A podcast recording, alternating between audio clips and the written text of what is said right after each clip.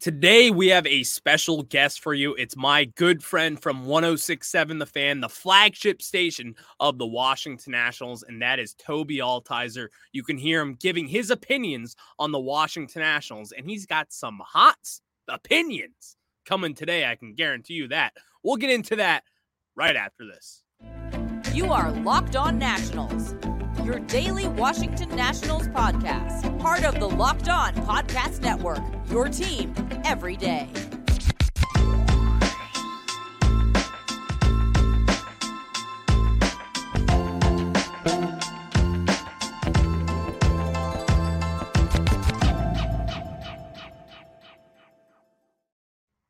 And thank you for making Locked On Nationals your first listen every day as we are free and available wherever you get your podcast. I'm your host, Ryan Clary, and I have taken my passion for Nationals baseball in the podcast form here with the Locked On Podcast Network, where you get your team every single day. And before we get with Toby Altizer from 1067 The Fan. Today's episode is brought to you by the FanDuel Sportsbook, the official sportsbook of Locked On. Make every moment more. Visit fanduel.com slash locked on today to get started. And now we bring in Toby Altizer from 1067 The Fan.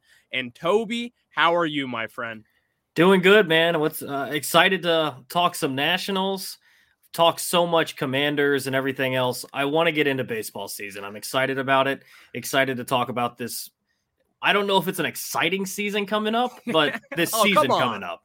I know. And, and you know what, Toby, it's funny you mentioned that. Like, I we're baseball nerds. You're yeah. Uh, from what I've known, you seem to be like a baseball nerd like myself.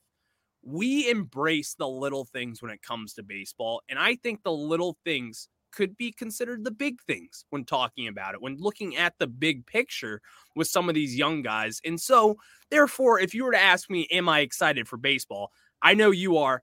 I am as well. Yeah, I, I mean, I'm watch excited. young guys. I'm excited to see what these young guys got. I mean, they're going to get opportunities this year. Some of the guys are still in the minors working their way up, and I'm sure we're going to dive into some of these guys a little bit mm-hmm. deeper today. But I'm excited to just see what some of the guys that you've got in these trades. I mean, obviously, we're not watching guys that we grew accustomed to watching every single day anymore. Instead, we got these guys from other teams coming in. The Soto deal, you have the still the Turner and mm-hmm. Scherzer deal. You got all these guys to still keep an eye on, and I mean, the next couple of years are really going to decide whether those were the right moves or not. Yeah, no, exactly. And when I look at this team, you know, the starting pitching last year, we know why the Washington Nationals were as bad as they were last year. And yes, the position players were not all that great. Sending off Juan Soto and Josh Bell, major deals at the deadline. But then again, you look at the starting pitching. And I think last year, I mean, this is not a thought, it's not even an opinion, it's a fact. It was a terrible starting pitching rotation.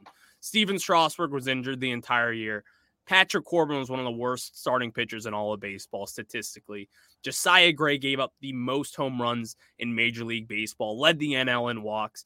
And then again, there wasn't really much upside. But looking again at this year, I'm kind of seeing some upside with guys like Mackenzie Gore, Cade Cavalli, Josiah Gray bouncing back. There is upside for this team. Is that like a crazy thought?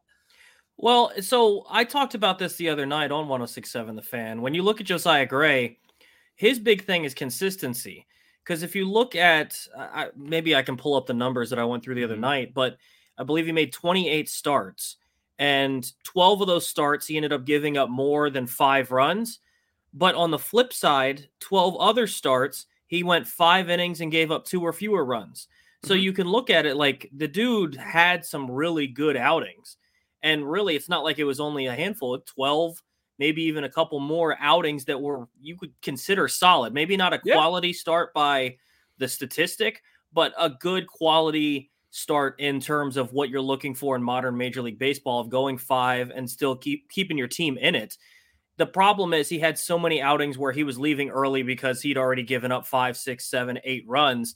if he can limit those, that ERA of five, you you look at it at first glance and think, oh, it's repulsive because it's so high. Yeah. But if you take it back and look at the context, he has some good outings. He just has to be more consistent. And I think that's what we got accustomed to with guys like Strasburg, Scherzer, uh, Corbin for a, basically a year. where even when they weren't on their A game, they found a way to give you a quality outing. Josiah Gray hasn't figured that out yet. Yeah, exactly. And you know, it's funny you kind of brought that curtain back a little bit because I've looked at that as well. And when you look at Gray's like game logs, it's like, and it seems simple just saying it for us to, you know, it's like we're not out there pitching every five days. But then again, like you look at it and you look at all the game logs from this past year, and it's like if you were to just not give up three home runs this game or two yeah. home runs that game, what would his stats look like? And then again, those three home run games that he's given up, two home run games that he's given up. It's like you look at that and you're like, damn, if this guy were to just cut down on it just a little bit, what could he be? We don't really know. But then again, also the expectation is that he should be a lot better this year. And then again, he has the stuff to be a top of the line type of pitcher. I'm not saying an ace. I just don't see him as that. Well, it's tough when you get traded in a deal with Max Scherzer you're expected to fill those shoes, and that's just simply not going to happen. And to expect him to be an ace, a number two, maybe even a number three starter at this point, I don't know how realistic that is. But he can slot in somewhere in your rotation, and that's what you've got some of these other guys for. Hopefully, Cavalli can show that he's going to be a middle to top of the rotation type of guy. Mm-hmm. Uh, Mackenzie Gore was at one point the top pitching prospect in all of baseball, so he can be an ace or a number two. And then, you know, you look at it, that's three out of the five, hopefully, for the future of the Nationals. And if you get to a point where you're competitive again, you can go sign a guy in free agency, maybe to be the ace, so you don't have to depend on all the young guys. I think the Nationals, in terms of a rebuild, are in a good spot with these pitchers. Now it's just about getting these guys to their potential.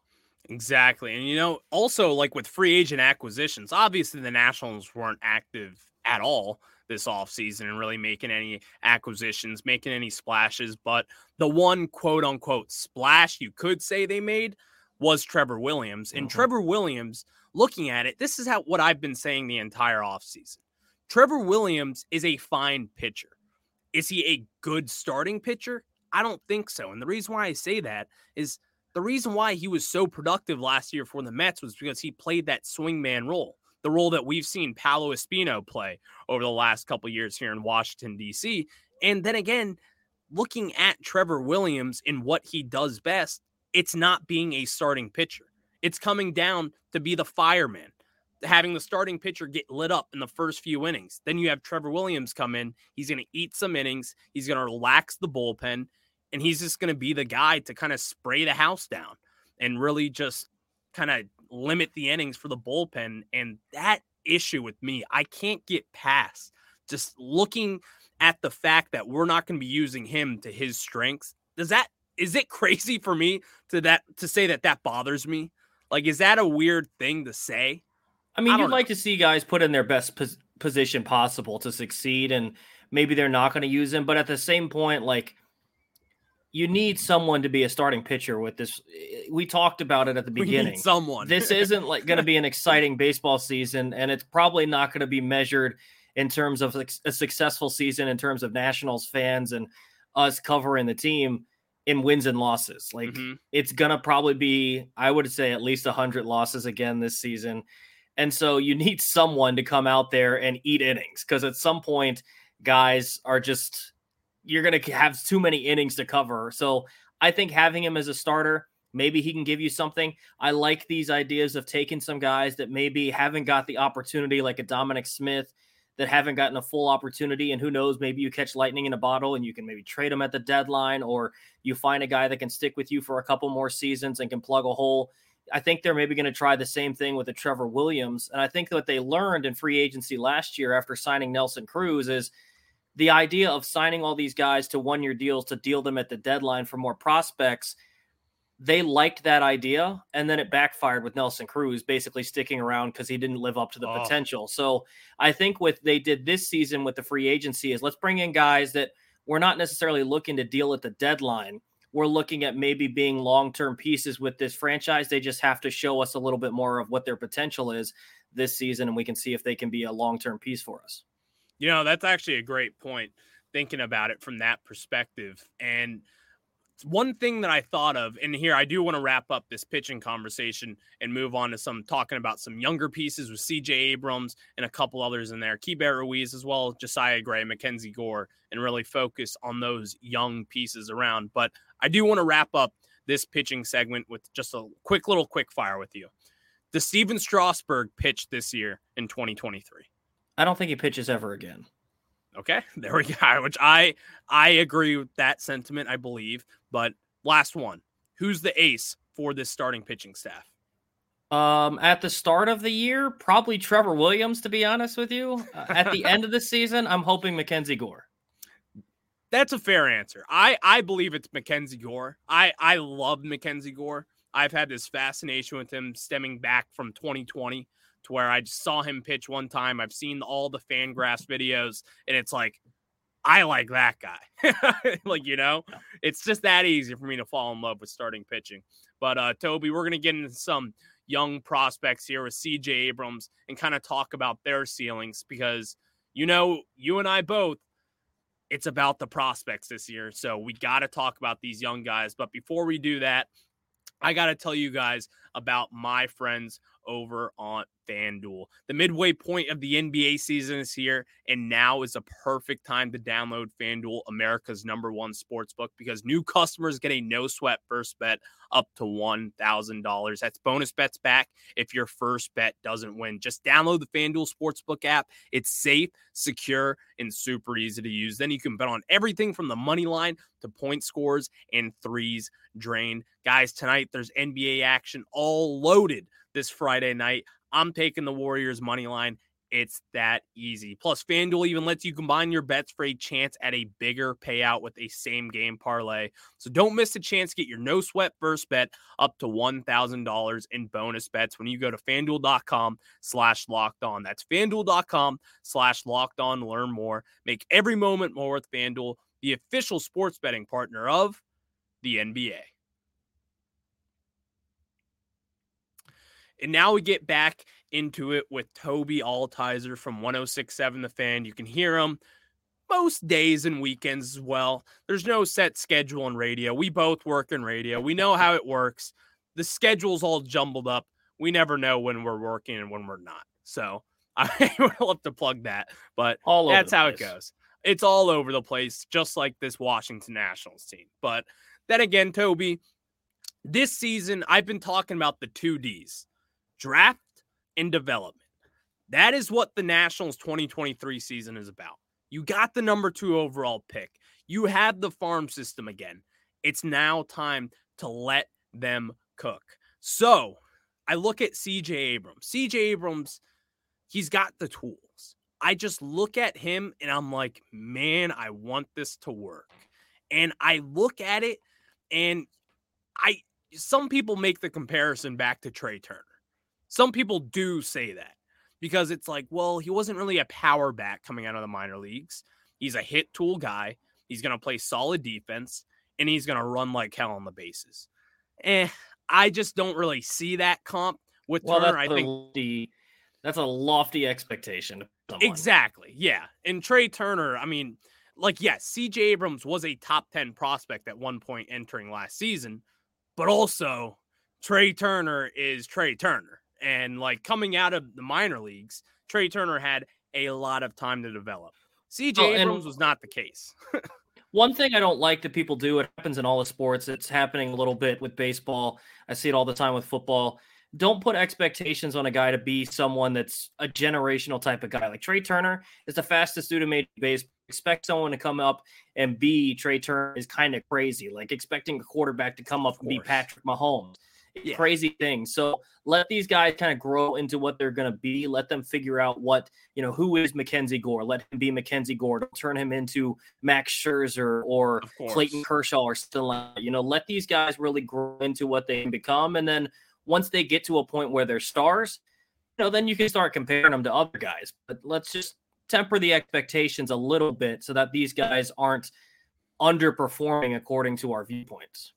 Exactly. And you know, with CJ Abrams, something that I was looking at for this spring, last year he lacked the power. He got on base. You Yeah. saw the hit tool. He was putting the ball in play. He struck out a little more than I'd like, and I want to see him take more walks. Definitely, that's something that we can all agree on. But also, I've noticed with his swing this year, a lot more hard drives, or hard drives, line drives, a lot more hard hit balls. The exit velocity is way up compared to what it was this time last year. So it's starting to feel like it's kind of clicking with CJ. And that's kind of an exciting part of it because if CJ can be a big piece to this rebuild, if he pans out, I mean, that is a big deal. And obviously, the Nationals are banking on him to pan out. We just want Yeah, to I see mean, results. he was one of the top prospects in baseball. The Padres had a spot for him because of an injury with Tatis, so they rushed him a little bit. In all, all honesty, he probably should have spent the majority, if not all, of last season still playing in minor league baseball to continue to develop. And we should be talking about him coming up this year. So it's not a surprise to me that last season he wasn't full living up to the potential. This year he's kind of working through things. But once you get up to the big league, now you're finding a way to figure out how it works. He's getting regular playing time.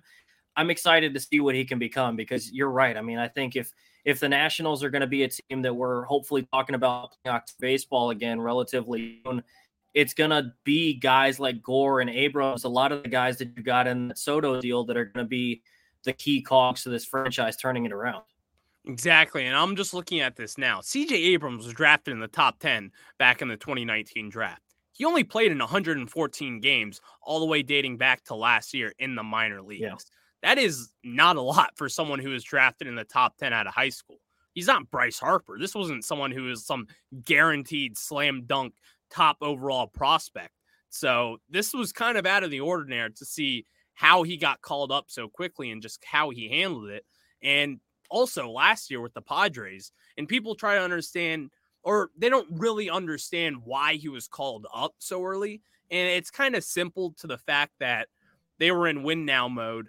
They need a talent at shortstop to fill that hole of Fernando Tatis. And let's say CJ Abrams was drafted by the Nationals back in 2019 in the top 10. He would, as you said, he would still probably be down in the minor leagues just because it's, or he would probably be on the fringe of getting called up right now. But then again, these prospects, it's tough to kind of pinpoint what they can and can't be when you've only really been in the league for so long. He missed 2020 with the COVID year. There was no minor league baseball. He was just down in in Arizona in their complex league, kind of hitting BP every single day. That's really Yeah. all they had. Well, and that's the thing that I think people forget as well. I mean, honestly, I've even forgot about it. Is that 2020 season really stunted a lot of prospects' growth because unless they Mhm. were able to be good enough at that point to be a part of the league, what was it? The whole man roster got to continue to practice together and actually play real baseball. Then you kind of just had a whole year to sit around and hopefully keep your tools where they were at, but you didn't really get to refine it all. So, yeah, I mean, we'll see this season, and I think this is a year that you can really judge whether you know it's he's trending up or trending down. But I, I wouldn't take too too much from what last season was in terms of what CJ Abrams can be. I think this year is really going to be the measuring stick of is this guy going to be a big part of the future, or did maybe he just not live up to the potential? Yeah, exactly. Because also with San Diego, a lot of people are like, man, they drained their system with that Juan Soto trade. Yeah. And yes, they obviously did. But then again, they got another shortstop, and he's a young guy. I think he's 19 years old, Jackson Merrill, who is killing the baseball down in spring training. Left handed bat. So then again, the Padres really aren't missing too much with Abrams because it seems to be that they have another shortstop coming up who's going to plug that gap. But I do want to get into let's end on Keibert Ruiz because I think Keibert Ruiz is honestly a huge part to this foundation of the Nationals moving forward. And that's not a hot take. That's not some huge opinion. It's what is expected when you're being traded for uh, Max Scherzer and Trea Turner. You're expected to be a solid baseball player moving up. And especially when you look at Keibert Ruiz and what he has and hasn't done over the years, I look at his progress at the plate. I like the tools. He has the power. But w- since he has gotten into the major leagues, we haven't really seen that power, and his slugging percentage has been way down. So, what's your optimism there with Keibert Ruiz? Can he find his swing? Can he hit for power once again? What are your thoughts? I'm a big fan of Ruiz. I, I really think that he can get to being one of the key parts of the rebuild for the Nationals. The problem is it can't be a season like last year where he's a solid everyday catcher if he plays like he did last season. But in terms of offense, I mean, plug him in the nine hole and he's a nine hole hitter for his whole career, then you're looking at that Scherzer and Turner deal and looking at obviously what Gray can become. But if all you got is a catcher that really never contributes at the plate, then you're going to feel like you failed because this guy coming over supposedly could hit for power. You didn't see that. And he's mm-hmm. someone that's a, a, unique guy, a switch hitting catcher that should be able to hit very well. Something that at a position that kind of lacks a lot of hitting, you can bring in someone that kind of differentiates you. The Nationals have had good hitting catchers over the last, you know, really. You go to Ramos, guys like that. Mm-hmm. The Nationals have had good hitting catchers. Keibert Ruiz comes in and isn't able to hit, I feel like you're missing out on the real major aspect of why you traded for this guy. Because getting it just a catcher that's a good backstop, who knows, depending upon what happens with some of the strike zone rules and whatnot, the catching position might become even less useful depending upon oh, all yeah. these different uh, electronic strike zone rules. So I'm optimistic that he can become a big part of this rebuild and be a good hitting catcher. But uh, I'm I'm less encouraged going into this season than I was going into last season. I get it, and you know what? That that's actually kind of brought up a thought that I want to get into right after I tell you guys about my friends over at Built Bar. And guys, are you looking for a delicious treat but don't want all the fat and calories? Then you got to try a Built Bar. We just got through the holidays and I know my goal is to eat a little healthier this year. If you're like me when you want to eat healthier and you don't want to compromise taste, then man, I've got just the thing for you. You got to try Built.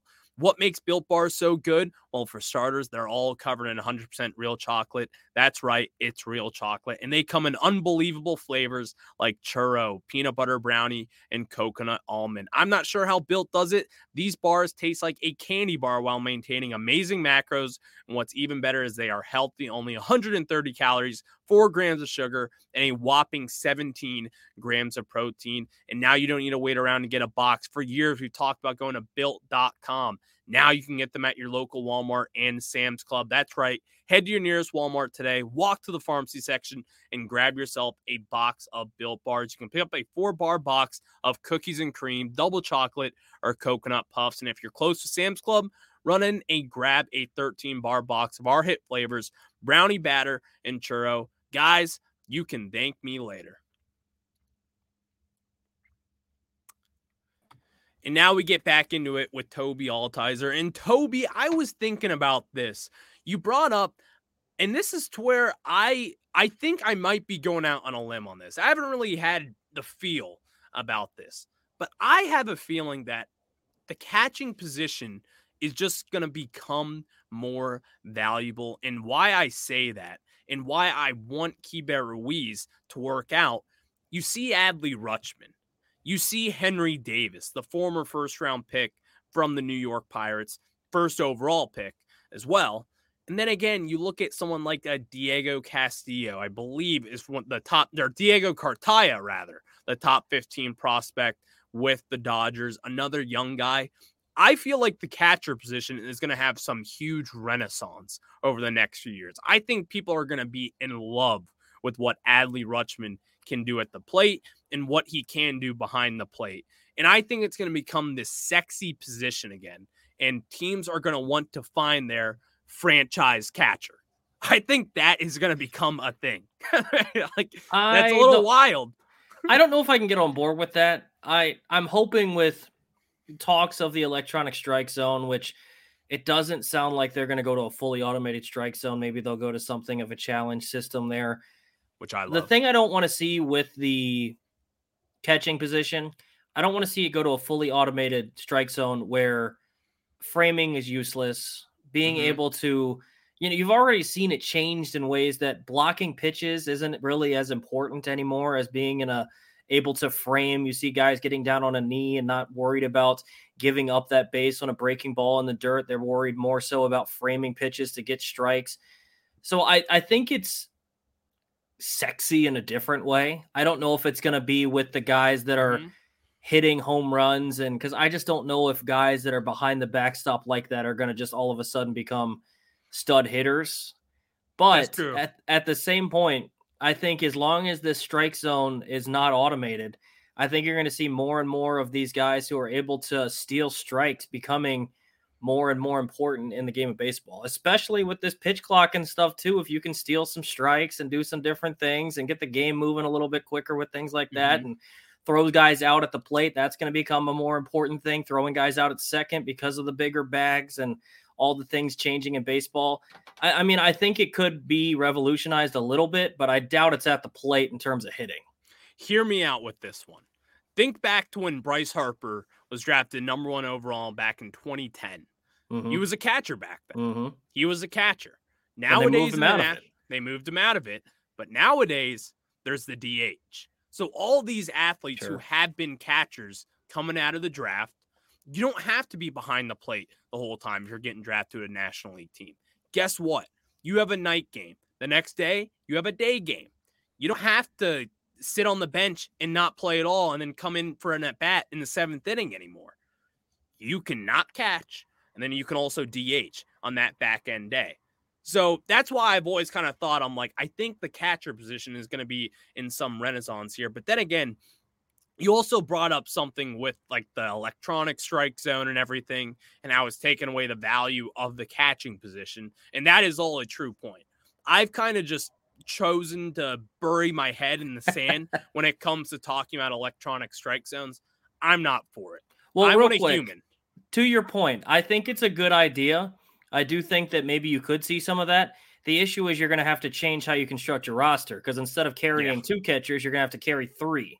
That's the reason true. I think that teams are going to be a little hesitant of it because just because I have Ruiz at DH and Riley Adams behind the plate, well, what happens? I can't just plug in Ruiz behind the plate now because he's my DH. So I think you got to be a little bit more careful on how you would construct the roster. And I'm not sure teams are going to give up an extra fielder for a third catcher on the roster. That's true. And th- Uh, it could be a negotiating point, maybe. Like I don't know. I'm just. I feel like I'm just trying to argue. To I mean, if you have some right. position, positional flexibility and you got a couple guys that can maybe catch, play first base, do a little bit of everything, then maybe. But I don't know. I'm just not on board. Super utility. It. Yeah, super, super, utility, utility plays guy. everywhere in the infield, everywhere in the outfield, and pitches. Why not?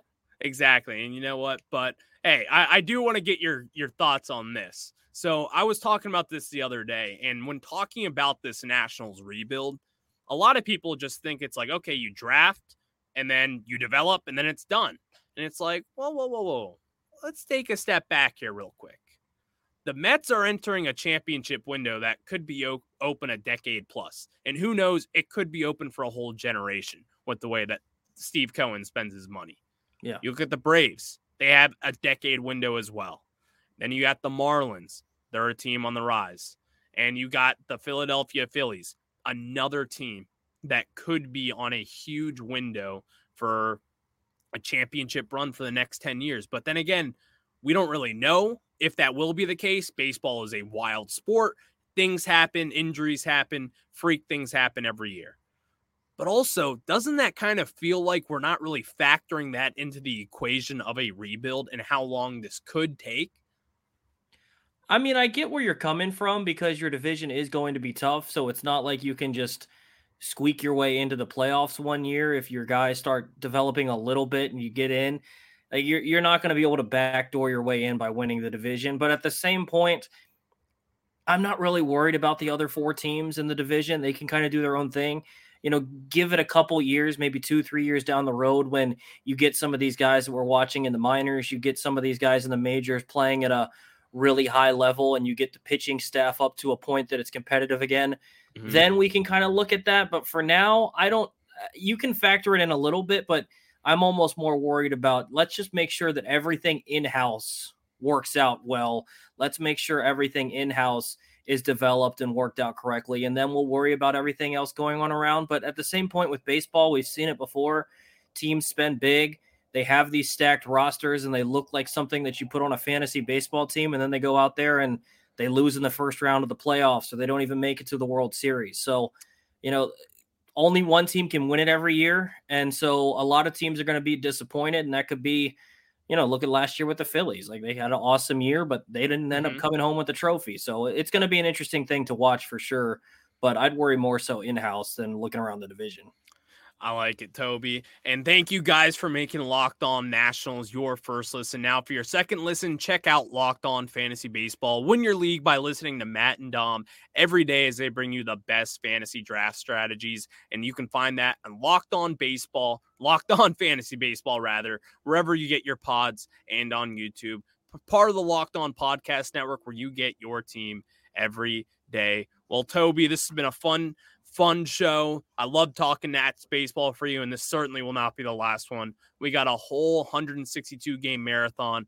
I'm sure you're going to be part of that a few times, more than probably you'd like. for sure, man. For sure. I love talking Nats baseball. It's good to talk to you, man. Exactly, man. All right. Well, for Toby Altizer and Ryan Clary, I will catch you guys down the line. You have a good one and go Nats.